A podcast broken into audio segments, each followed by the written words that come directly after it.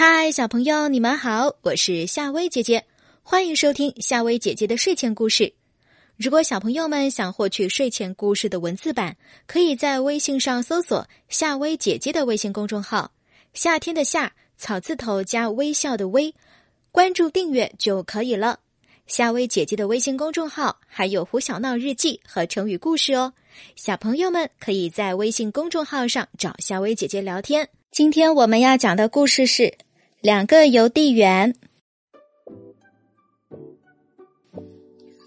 邮局新来了两个邮递员，长颈鹿和小白兔。西街的房子在小河边，一间间又矮又小，住着乌龟、蚂蚁、小老鼠。邮递员长颈鹿来送信，低着头一家家把门牌找。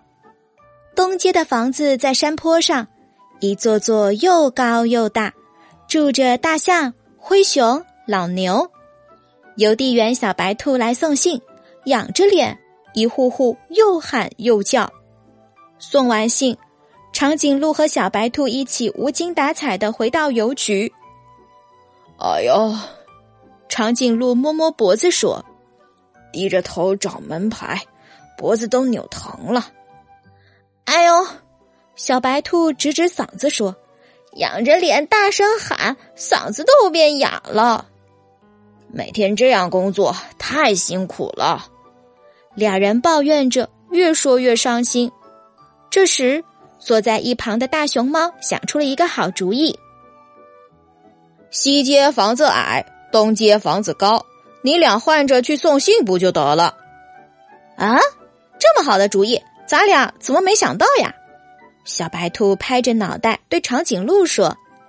第二天，他俩决定换着去送信。这一天的信件特别多，把邮袋撑得鼓鼓的。